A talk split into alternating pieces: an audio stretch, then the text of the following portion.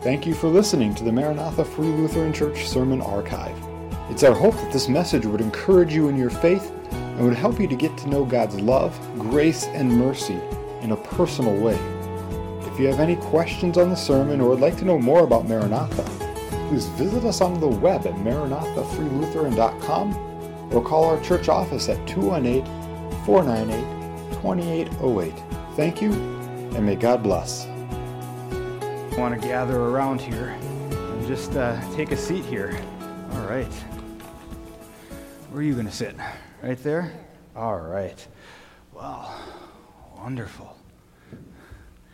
Good to see you guys. What's, uh, what's coming up? What holiday is coming up pretty soon? Easter. Easter. Yeah, exactly. What's, what's, what's so important about Easter? Yeah. Yeah, Jesus rose from the dead. And that's pretty important, isn't it? Uh, what do you get a lot of during Easter? Easter eggs. What else do you get during Easter? Candy, a lot of candy, right? Somehow candy and Easter have become synonymous. And I have, uh, I have some candy that I want to give you guys. But first, I want to ask you a question. And uh, I'll let the, the winner, the one who gets the right answer, take this home today, but you have to promise me that you won't eat it all during church or even Sunday school, all right? How many jelly beans do you think are in this jar? Kennedy. 100. What do you think? 82. There are more than 82. How many do you, anybody else have any guesses? How many do you think, Ellie? 50? No, more than 50. 60. More than 60. Go higher. Uh. It's more than 100, too. Did I forget to say that? 200? Less than 200. 150, less than 150. We're getting closer. What about you? 102. More than 102. More than 130. We're getting warmer. More than 140. Less than 145. 142. Congratulations. There are 142 jelly beans in that jar. We counted them out last night, and please don't eat them all at once, or your dad will be very upset. now, I have another jar here. What's in this jar? Not quite pepper. Rocks, sand. How many grains of sand do you think are in this jar? 50,000. I'll give you a hint. There's a lot more than 50,000. 1,000 infinity, not quite that many. but in this jar, scientists estimate that uh, in one cubic centimeter there are 10,000. And in this jar there are 200 and, what did I calculate? 236. So that means in this jar there are 2,365,000 grains of sand. That's a lot of sand. Do you think you could count that high? How long do you think it would count, take to count that? Probably like a whole year. Now, who's been to the ocean? Have you seen the ocean or, or a beach before? What's a beach covered with? Sand. How many grains of sand do you think are on the shore? There's a whole lot, right? a whole lot, more than we could ever count. Now, do you know something that's even more abundant than all the sand on the seashore? God's love for you. The Bible describes God's love as immeasurable, something that you cannot count, something that you can never really fathom. And our sermon this morning is about that God's love and how it's immeasurable. So I want you to listen during the sermon. I want you to listen for that word, immeasurable, okay? All right, thank you. You may, uh, well, here, I have uh, some candy for you. You may have one of these. And Serena, you get this one because you uh, counted that one yesterday. All right, you may take each take one from the bag here. And again, please don't eat it all during church. all right, just take one and return to your seats. Thank you.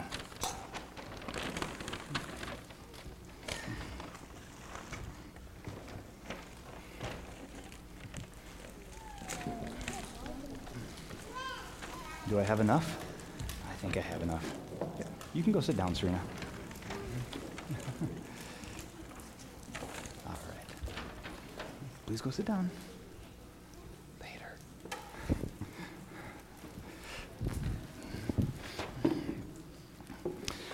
Uh, good morning, uh, the rest of you. Thank you for uh, humoring me with yet another children's sermon. Uh, last time when I did one of those, I, I, I promised uh, something for those who came, and so this morning I, I delivered on that pol- promise. And again, moms, I do apologize on the sugar content of this giveaway. This morning's message is from uh, Ephesians chapter 2. Find that in your Bibles if you have not already. Pastor Lloyd has spent the last couple of weeks looking at different letters written by Jesus that were addressed to a couple of different churches. And this week I want to turn our attention to another letter written to a church, uh, but this time it's written by the Apostle Paul. And we'll see this morning as Paul writes a letter uh, to believers who live in the city of Ephesus, uh, he writes them concerning matters of death and life. When somebody says it's a matter of life and death, it's usually an exaggeration, isn't it? The, uh, the spider in the kitchen is probably not going to kill you. You might kill it, but it will not kill you, especially if you are in Minnesota. We don't have very dangerous spiders, right? Uh, you won't die if, if you don't have, uh, if your wardrobe hasn't been updated in the last three months. Your, your life won't come to an abrupt end if you don't have the latest phone each time they come out with a new one. But there are some things that are a matter of life and death. Wearing your seatbelt when you get in the car, uh, taking the advice of your doctor when she tells you to eat better and to exercise more. In Ephesians chapter 2, Paul discusses with the Ephesians matters of death and life, specifically matters of spiritual death and spiritual life. We'll study the first 10 verses this morning, uh, but I want to start just by reading the first three verses. Uh, would you stand with me out of reverence for God's word as I read? Ephesians chapter 2, verses 1 through 3, reading in Jesus' name. And you were dead in the trespasses and sins in which you once walked, following the course of this world, following the prince of the power of the air, the spirit that is now at work in the sons of disobedience among whom we all once lived in the passions of our flesh, carrying out the desires of the body and the mind, and were by nature children of wrath, like the rest of mankind. Would you join me in prayer? Heavenly Father, we thank you for your word today. Your word is truth. Please sanctify us in that truth this morning. May the words of my mouth, the meditations of every present heart be acceptable in your sight. O Lord, my rock and my redeemer. Amen. You may be seated. In Ephesians chapter 2, the Apostle Paul shares with us uh, three realities, three vital signs, if you will, about ourselves and about God that are truly matters of death and life. And the first reality, the first vital sign is that we are all born dead. We are all spiritually stillborns, if you will. You were dead, he says, in your trespasses and your sins. The stillborn baby is one of the hardest, the most tragic of things that occurs, isn't it? Right? A mother carries that baby, that precious child, uh, within her for nine months, nurturing that baby and herself. Mom spends those nine months making sure she takes the, eats the right food, takes the right vitamins, uh, avoids the roller coasters and other dangerous uh, situations, all in an effort to provide that child uh, with the best possible potential for that child to grow and to live as God intended. And then the labor pains set in, and hours, sometimes in hours of, of labor, all for naught, it seems, as that child is born dead. Heartbreak and, and tragedy don't even begin to describe that situation. And not minimizing that awful grief at all, Paul uh, declares that we are all spiritual stillborns, stillborns who have been declared dead from the moment we were born. And actually, according to the Word of God, you were spiritually dead before the moment you were born. You have within you a sin nature that is ingrained in you, staining your soul, constantly leading you away from the Lord. There are a couple of fancy theological terms that have been used to describe this concept. In some circles, it's called original sin. In other circles, it's called total depravity. In Romans, Paul talks about it being our flesh or the old man. But whatever you want to call it, you have a sin nature within you that has, that has marred you and caused you to be a spiritual stillborn. And each person has this original sin lurking within. It's been passed down from our, parent, from our first parents, from Adam and Eve, to each one of their descendants. Uh, you have it simply by virtue of being a human being. And this sin nature, this original sin, separates you from the Lord. And that is, by the way, one reason why we baptize infants. We recognize that there is a sin nature in Nellie, even though she is only weeks old, right?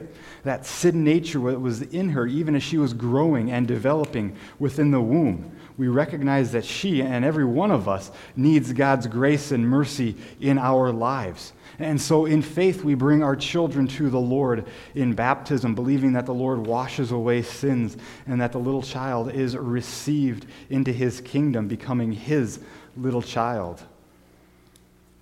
And what's more, you're, you're, you're dead not only because of your sin nature, Paul says, the original sin that corrupts all of humanity, but because of the actual trespasses and sins that you commit on a daily basis.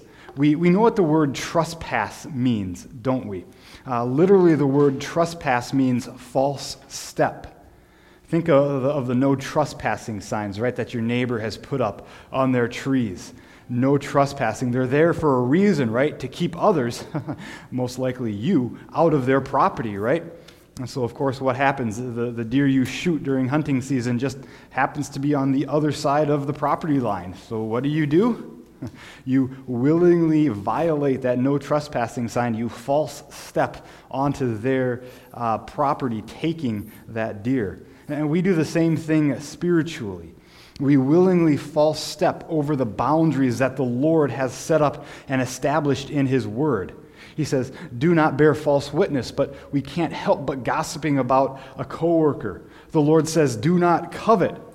But yet we have trouble being content with what we have, have been given.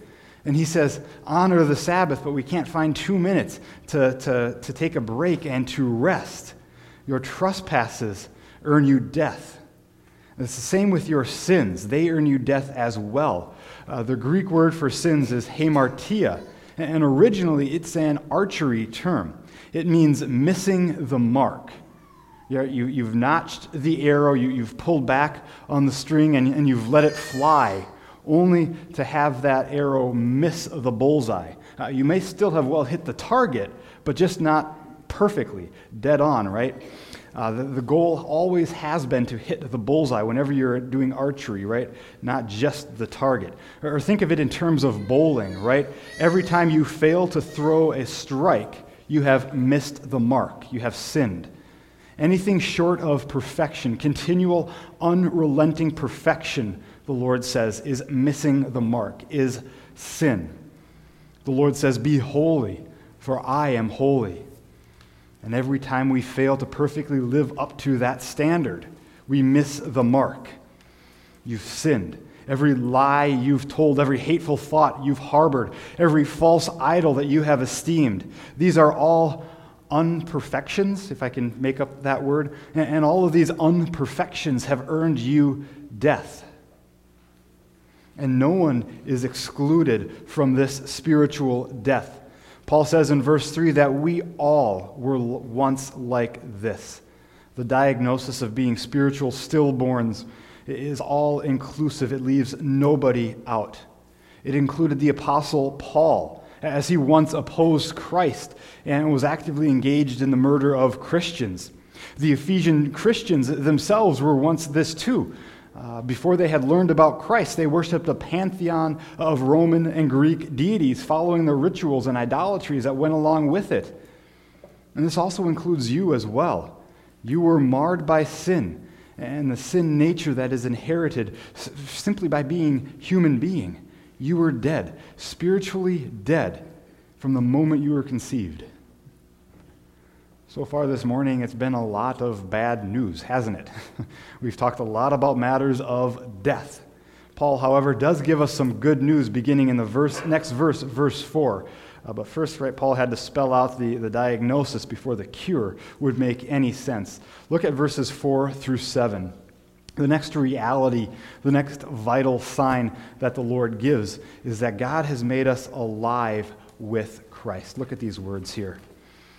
But God, being rich in mercy, because of the great love with which he loved us, even when we were dead in our trespasses, made us alive together with Christ. By grace you have been saved, and raised us up with him, and seated us with him in the heavenly places in Christ Jesus, so that in the coming ages he might show the immeasurable riches of his grace in kindness towards us who believe in Christ. But God Despite your deadness, despite your sinfulness, the Lord did something for you. But God made you alive, he goes on to say in verse 5. And we'll talk about the being made alive in just a bit. Uh, but Paul can't help stop and but can't help but stop and describe the character and the nature of God. Did you catch that? He says that God is rich in mercy and acted on your behalf because of the great love with which he loved us. Despite your sinfulness, despite your deadness, God is still full of mercy and love, grace and forgiveness for you. The Lord always finds value and worth in you. He sees it even, even when others don't or can't or won't see it. Uh, he, he's sort of like, a, like an antique dealer at an auction, finding value in what others would call junk. You remember that old show that used to be on PBS, Antiques Roadshow? Is it still on anymore? It is? Okay, and I know there are some newer varieties and variations of it too, right? Uh, same, same theme, though. People bring their junk and they have it appraised by various experts, right, to see if it's worth anything. And quite often, the appraisers would find beauty and value when others only saw junk. Uh, a vase or a, a, vase, if you will, that sat on, on grandmother's mantle, right, for, for eons and eons, uh, turns out to be a priceless antique from the Ming Dynasty, or, or that tr- chest up in the attic that, that held dress up clothes for the grandkids was, was brought over by a pilgrim on the Mayflower, right? Crazy things like that. Where others might look at you and see junk, the Lord sees your true value and your true worth. And trust the word of the antique expert, right? The one who knows what he's talking about, and not only the people who see junk.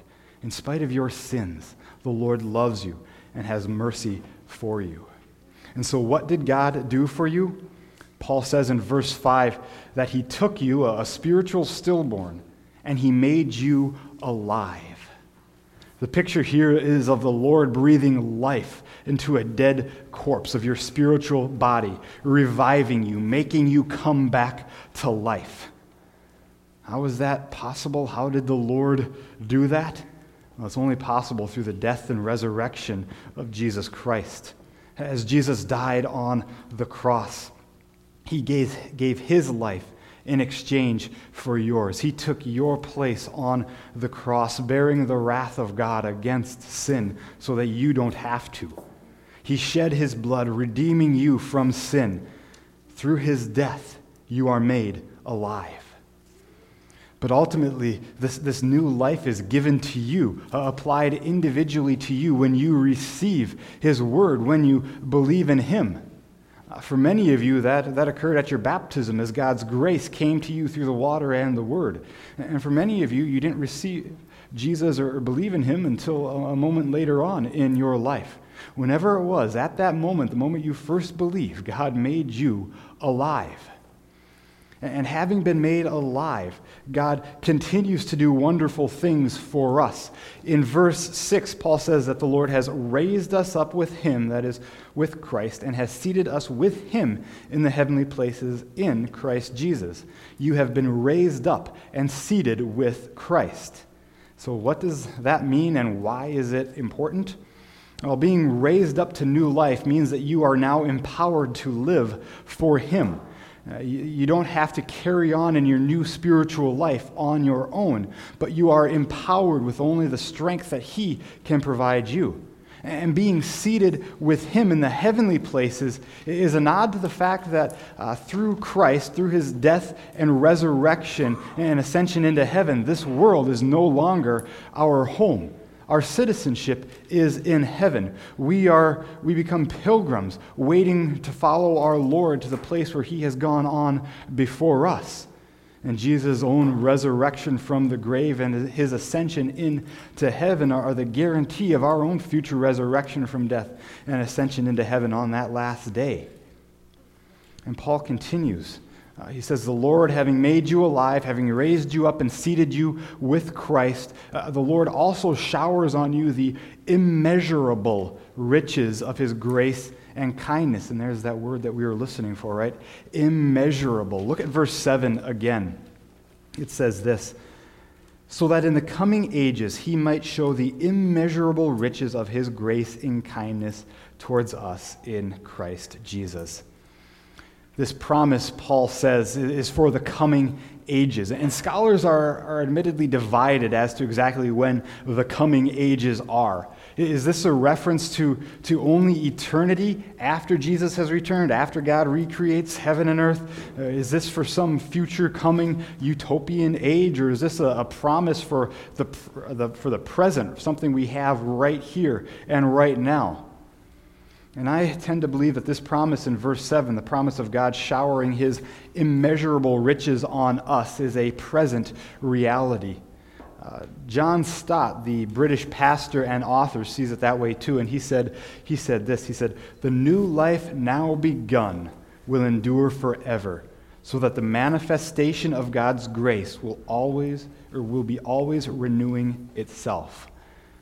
If I can restate it, he's, saying it this way In Christ we have new life. And, it started when God made us alive. And that truth is continuing to make itself real in our lives each and every single day. And I like how Paul describes God's riches as immeasurable. We talked about that concept again in, in the children's sermon, right? Uh, we, we counted the, the, the amount of jelly beans in the jar. Are there any less jelly beans in the jar now than when we started? A few, few less? Just a few less, right? That's good, right? we, we even went as far as estimating the sand in this jar, too, right? Uh, but there are a lot of other things that are immeasurable, right? Uh, $1.9 trillion is simply unfathomable for me, right? the number of stars in the universe is, is incomprehensible. Uh, the number of grains on, of sand on the seashore, again, are, are that immeasurable concept. And yes, we, we, acknowledge that there are a finite number of stars in the sky, a finite number of grains of sand on the beach. And so, sure, you could sit there and count them, uh, but it would take you all of eternity's eternities to finish them, right? And now try to measure, try to count, try to calculate God's love for you. You really can't, can you? It is infinite, it is never ending, it is limitless. It has, however, been fully demonstrated for us as God sent Jesus to die for us. His love was on full display. And now we get to spend uh, the rest of our lives and probably the rest of eternity trying to measure and calculate and understand the depth of that love. And I think if we could fully understand and grasp God's love for us, if that reality really stuck with us, I think we would spend less time worrying and being anxious. We won't look for our value and our worth in, in the approval of others, only what the Lord thinks of us. We would spend less time worried about the future and all the unknowns of life because we would fully realize that He's got the whole world in His hands. And so this week, I'd encourage you to ponder God's love for you, God's love that is found in the immeasurable riches of His grace and kindness towards you. Ponder that, meditate on that there's a third reality, a third vital sign that is a, a, matter of death and life in these verses, and it's this that we have been redeemed by grace through faith, and we are created to do good works. Look at the next set of verses here, verses 8, 9, and 10. Paul says, For by grace you have been saved through faith, and this is not of your own doing, it is the gift of God, not a result of works, so that no one may boast. For we are his workmanship, created in Christ Jesus for good works, which God prepared beforehand that we should walk in them. These are very, some very familiar yet very wonderful verses. And in all reality, they're some of the most uh, important verses in, in Scripture. They really summarize the gospel well. In these verses, we're told that our salvation has only always been a costly and a free gift. And no, that is not a contradiction. Uh, you've heard the expression, uh, there's no such thing as a free lunch, right? You've heard that before. If you're old enough, you've probably said it, right? what does it mean? It means that if you ever get something for free, it costs somebody something. Whether it was a uh, free sample at Costco or a cup of coffee from Caribou or whatever, right? It definitely costs somebody something. And usually it's a cost that's built into the budget, right? That cup of coffee costs somebody, the owner, something. And it's the same thing with your salvation as well. It is a free gift to you, yes, but it did cost somebody something, right? It cost the Father his Son. It cost the Son his life. That was the price that was paid for your salvation. The blood of Jesus, the precious, holy blood of Jesus, who gave his life as a ransom for you. But for you, your salvation has, has never had a cost associated with it. It has always been a free gift to you. He's never charged you for it. He's never going to demand to, you to pay something for it. He won't make you earn it or merit it. And in fact, you can't. It is his free gift to you. Free, yet very costly. And your salvation has also um, always only been given to you by grace through faith. By grace through faith. Grace is often defined as the blessings that you do not deserve, right? In this context, grace is God's forgiveness and his love, his immeasurable love for you. And salvation comes by God's grace and is received through faith. Faith is the avenue, it is, it is the channel, it is the means by which you receive God's grace and mercy and forgiveness. Faith simply believes in God's promises and in His word and trusts that He will do what He says He will do. And faith is imparted to you through God's word. Faith is not something that you have to conjure up or, or make within yourself. Paul says in Romans 10 17 that faith comes by hearing, and hearing through the word of Christ. Faith comes from God's word. As you hear the gospel, the good news that Jesus died on the cross in your place and on your behalf, you hear that good news, you believe it. Faith is kindled in your heart. And when we when we talk about faith, it's, it's, important to remember, too, that faith is only as good as the object in which you place it, right? Earlier, you sat down on that pew, and uh, probably trusting without even thinking about it, trusting that that pew would hold you up. If you didn't think about it, now you I hope you think about it when you go sit on those metal folding chairs in the fellowship hall, right? you, you place your trust in that chair to hold you up. Faith is only as good as the object you place it in. And it's not the size of your faith that matters either. Have you ever been going through a hard time and some well meaning brother or sister in the Lord says, Oh, you just need to have more faith, and then you can get through this, right? Just, just a little more faith. Again, faith finds its strength in the object that it's placed in. When I was at the Bible college, a, a teacher explained it this way, and it's down on the bottom there. He said, This weak faith in a strong plank will get me across the creek, but strong faith in a weak plank will put me in the creek. Right? I love that picture. So, what are you placing your faith in? In the strong plank of Jesus Christ or, or in the weak planks that the world offers us?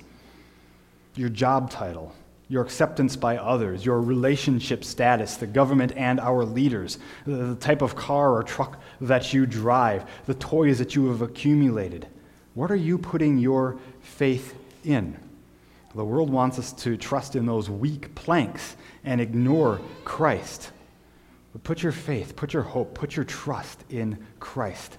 He will never let you down. He will be with you through every storm of life.